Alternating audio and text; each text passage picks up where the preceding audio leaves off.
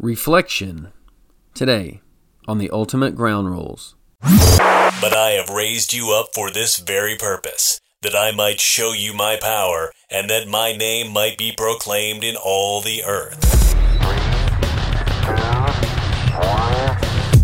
Welcome to The Ultimate Ground Rules, a podcast built specifically to encourage, empower, and strengthen the faith of coaches as they live out their God given purpose to develop the next generation of leaders.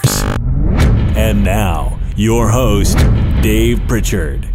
Hello, and welcome to The Ultimate Ground Rules. I am your host, Dave Pritchard. I hope this show finds you well as we all navigate this downtime. Thanks for tuning in. If you like what you hear, please take a moment to like, share, subscribe, and even leave a review so we can reach as many coaches as possible. Today, I want to briefly talk about reflection.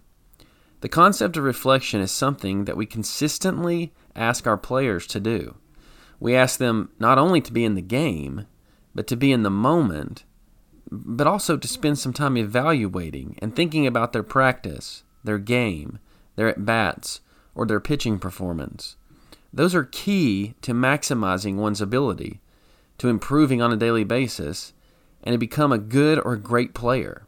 However, we must ask ourselves the question if we expect our players to practice reflection, do we ask the same of ourselves? Sure, Coach, I'm confident that we all spend a decent amount of time evaluating practice plans, game decisions, and the like, but today I'm talking about reflecting on your life, the choices you make, and the example that you set. If you take time to reflect on that, what does it really say about you? Last week we looked at the idea of being still. And while things have slowed down for me personally, one thought that has caught my attention revolves around this idea of reflection. All of us are familiar with 2 Chronicles 7:14. It says, "If my people who are called by my name humble themselves and pray and seek my face and turn from their wicked ways, then I will hear from heaven and will forgive their sin and heal their land. Now, this is God's response to Solomon after he dedicated the temple to God. Only a chapter earlier, Solomon had prayed to God, When heaven is shut up and there is no rain because they've sinned against you, if they pray towards this place and acknowledge your name and turn from their sin when you afflict them, then hear in heaven and forgive the sin of your servants, your people Israel, when you teach them the good way in which they should walk, and grant rain upon your land, which you have given to your people as an inheritance. See, Solomon had prayed this about his people, God's people, and God responds quickly, agreeing that he will do this, that he will hear their prayers, and that he will hear, heal their land. Now, as I've read through this passage, one thing has really stood out to me, just jumped off the page, and it's the simple phrase, my people. See, I fear that too often we're guilty of reading 2 Chronicles 7:14 and praying for our nation, our state, or town, which is all good things, but we do so while thinking about the general population or other people. See, God specifically makes reference to his people we can't expect unbelievers to act like believers. And until God opens their eyes, He doesn't expect this either. But, but even more important, we can't read a passage like this and think, I wish everyone else would get it together. Coach, if you're a believer in Christ, you're a part of the my people that God speaks of. And see, I often think that we just glance over that and we think that we've got it all together when the reality is we don't. In a passage like 2 Chronicles 7:14, it calls on us to examine our life and to repent of any sinful activity or wrongdoing, to return to the life that God has called us to, the life that, that Solomon spoke of in his prayer.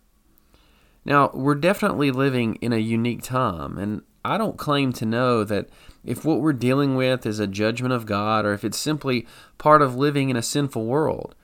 And for me to pretend to know the answer to that, well, well, that would just be misleading. But I do believe that we can know that during this time that God is speaking to us.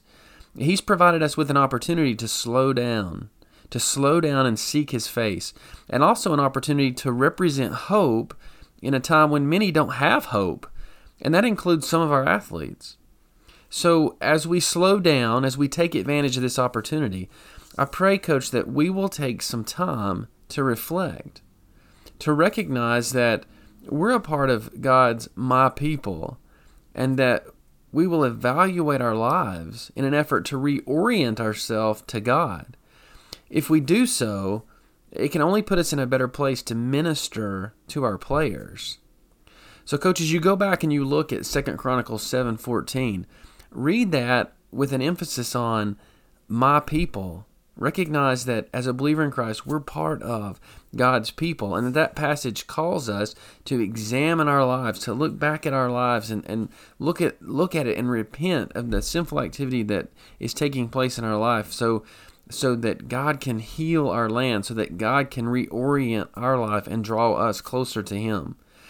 Coach, I want you to be encouraged today that God is sovereign and in complete control. I know at times, like we're dealing with right now, maybe it doesn't seem that way, but we can trust that that is a fact, that God is sovereign and in complete control. And God loves you enough to provide you with an opportunity to slow down, an opportunity to slow down and seek Him that also provides the opportunity for you to be a picture of hope, a beacon of hope in what appears to many as a hopeless world.